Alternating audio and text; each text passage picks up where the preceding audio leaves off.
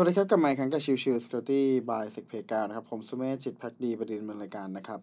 episode นี้จะเป็น episode ของ Chill Chill Security นะครับ วันนี้จะพูดถึงเรื่องของ GitHub เจอปัญหาแฮกเกอร์สร้าง repository ปลอม เต็มเป็นหลักแสนนะครับ แอบฝังมัลแวร์แล้วก็ล่อให้ดาวน์โหลดนะครับ อันนี้มาจากทางฝั่งของทาง Blognone เขาทำข่าวสรุปไว้นะครับซึ่งแน่นอนใน part นี้ผมว่าเป็นอะไรที่น่าสนใจ แล้วก็หลายๆคนอาจจะไม่ทราบนะครับ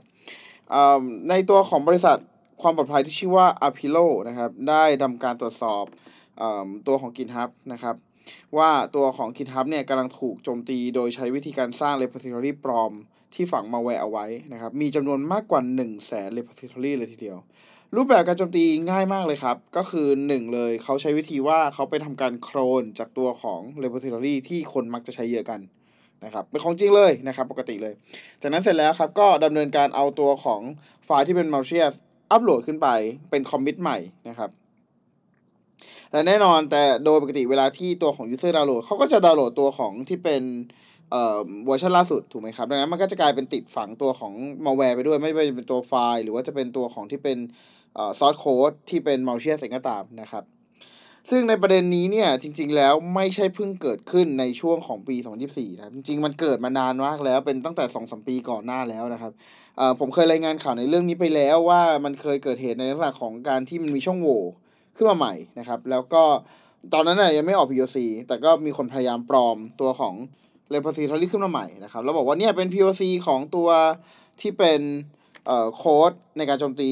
ตัวช่องโหว่ใหม่นะครับที่เป็นข่าวดังๆอะไรเงี้ยนะครับหรืออีกแบบหนึ่งคือระบบตัวของ System ที่เป็น CMS นะครับ CMS บางตัวเนี่ยถูกโคลนจากตัว repository นะครับ จากนั้นก็ทำการ inject ตัวของ suspicious โค้ดเข้าไปนะครับ ซึ่งมันก็ทำให้กลายเป็นว่าเมื่อดำเนินการเมื่อมีการรันตัวของซอสโค้ดนั้นขึ้นมาเนี่ย มันก็จะกลายเป็นว่ามีการ execute หรือมีการแนบหรือแฝงตัวของที่เป็น backdoor ของตัว threat actor ที่ฝังไว้ด้วยเข้าไปนั่นเองนะครับ ซึ่งประเด็นปัญหานี้เป็นถือว่าเป็นประเด็นใหญ่นะครับ ถือว่าเป็นประเด็นที่ค่อนข้างเรียกว่าเป็นปัญหาอีกปัญหาหนึ่งในเรื่องของการทำพวกที่เป็น supply chain attack เลยก็ว่าได้ ก็คือพยายามจะโจมตีไปที่ตัวของต้นน้ำ ซึ่งในที่นี้อย่างประเด็นนี้เนี่ยก็อาจจะเป็นทางฝั่งของทาง developer แล้วใช้ตัวของทางฝั่ง developer ในในการโจมตีเข้าไปภายในองค์กรต่อนั่นเองนะครับ ตัวของ Apollo เนี่ยบอกว่าระบบตรวจจับอัตโนมัติของทัวร์ของตัว GitHub นะครับมีการตรวจจับตัวของ repository ปลอมได้อยู่เสมอและจำนวนมากมหาศาลนะครับ แต่แน่นอนครับ ระบบใดๆที่เป็น automation มันก็ไม่สมบูรณ์ร้อยเปอร์เซ็นต์มันก็ยังมีตัวของบาง repository ที่เป็น malicious repository เนี่ยมันหลุดในการหลบเลี่ยงหรือในการตรวจจับนะครับ แล้วมันก็เลยกลายเป็นว่าตั้งแต่ช่วงปี 2023 เป็นต้นมา การโคลนนิ่งและการ inject ตัวของ source code ยังคงมีอยู่เสมอนะครับซึ่งนั่นคือจุดให้ตัวของการโจมตีในลักษณะของ supply chain attack เพิ่มมากขึ้น คือใน part หนึ่งในช่วงของปี 2023 เนี่ยเราเห็นชัดเจนว่าตัวของการโจมตีในลักษณะของ third party อะมากขึ้นอย่างเห็นได้ชัด ผมยกตัวอย่างง่ายๆก็ได้กรณีของตัวของคาแฟกับตัวของออกตานะครับ ในตอนนั้นเนี่ยในเรื่องของตัวคาแฟกับออกตามันมีความชัดเจนมากว่าคาแฟเนี่ยแข็งมากในเรื่องของ Cyber Security เขามีในเรื่องของการทำ two factor authentication มีการใช้ physical key เอ่อ UB key นะครับเอ่อแล้วก็มีเรื่องของการตรวจสอบพฤติกรรมผิดปกตินู่นนี่นั่นมากมายนะครับ แต่กลับกันในส่วนของ Okta ที่มีประเด็นปัญหาของตัวเอาซอที่อาจจะ หละหลวมนะครับแล้วทำให้กลายเป็นว่าถูกติดตั้งมัลแวร์ได้นะครับแล้วจากการติดตั้งมัลแวร์ในเครื่องของตัว support ก็นำไปสู่การเข้าถึงระบบหลังบ้านของทาง Okta แล้วก็ได้ตัวของ session ที่เป็น HAR ไฟล์ของตัว Cloudflare แล้วใช้ในการเข้าถึงระบบของเรื่อง Cloudflare ต่อไป อันนี้คือจะเห็นภาพชัดเจนว่า การพยายามโจมตีไปที่องค์กรใดองค์กรหนึ่งที่ค่อนข้างมีความเชี่ยวชาญในเรื่องของเทคค่อนข้างสูงเนี่ยมันจะทำการได้ยากมากขึ้นแหละ นะครับเขาก็เลยพยายามที่จะโจมตีไปในลักษณะของ third party พยายามจะโจมตีไปที่ตัวของ developer มากกว่านั่นเองนะครับอันนี้คือจุดที่เราเห็นอย่างชัดเจนในเทรนด์ของการโจมตีในช่วงตั้งแต่ปี 2022 เป็นต้นมาเลยนะครับดังนั้นเนี่ยผมเลือกที่จะดึงข่าวนี้มาพูดคุยก็เพราะว่าใน part ของการโจมตีนี้เนี่ยมันไม่ได้ใหม่นะครับ แต่เช่นเดียวกันมันก็ถือว่าเป็นเรื่องที่ค่อนข้างอันตรายและสุ่มเสี่ยงสูงมาก เพราะว่า developer ณปัจจุบันตอนนี้เนี่ย ถ้าบอกตามตรงคือไม่ได้ใส่ใจในเรื่องของตัว source code ที่นำมาใช้งานมากนัก จะเน้นความง่ายในเรื่องของการทำให้ระบบหรือโปรเจกต์นั้นดำเนินการไปได้อย่างไม่มี ติดขัดมากกว่า แต่จริง ๆ แล้วส่วนหนึ่งที่ผมมองว่าควรจะทำเลยคือการตรวจสอบที่มาที่ไปว่าใครเป็นคนสร้าง สร้างมาได้ยังไงตัวของ repository นานแค่ไหนแล้วนะครับ แล้วก็มีคน commit กี่คน มีการตรวจสอบเท่าไหร่เยอะไปยังไงบ้างนะครับ issue เป็นยังไงแก้ไขอะไรยังไงบ้าง ซึ่งใน part เหล่านี้ครับ ถือว่าเป็น part สำคัญ part หนึ่งเลย อีกส่วนหนึ่งเลยคือเรื่องของการที่ development พาร์ทเนี่ยควรจะเป็นการแยกออกมา เพราะว่าด้วยความที่พอเราพูดถึงเรื่องของ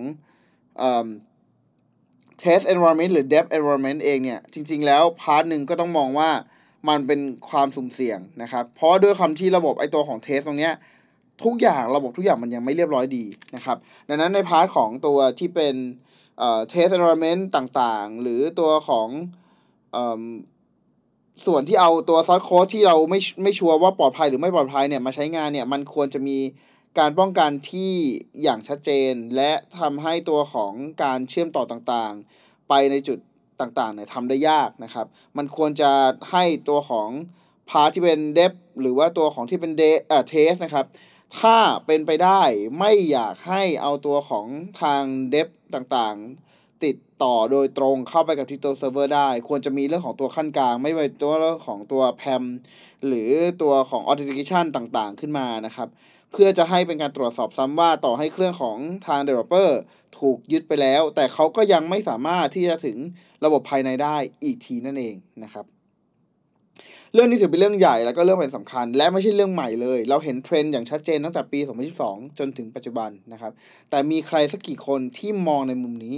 อันนี้เป็น part ที่สำคัญนะครับและทางฝั่งของทาง o w a p จริง ๆ ก็มีการระบุข้อมูลมาไม่ว่าจะเป็นตัวของ API หรือว่าตัวของทาง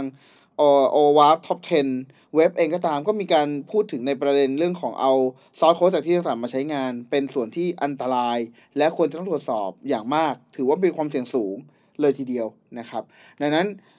ในตัวหัวข้อนี้จริงๆ ไม่ได้มีอะไรมากครับ อยากแค่จะบอกว่า เฮ้ยมันมีลักษณะการโจมตีณแบบณปัจจุบันเป็นแบบนี้นะ ทรนด์การโจมตีมีการพยายามโจมตีลักษณะของ supply chain attack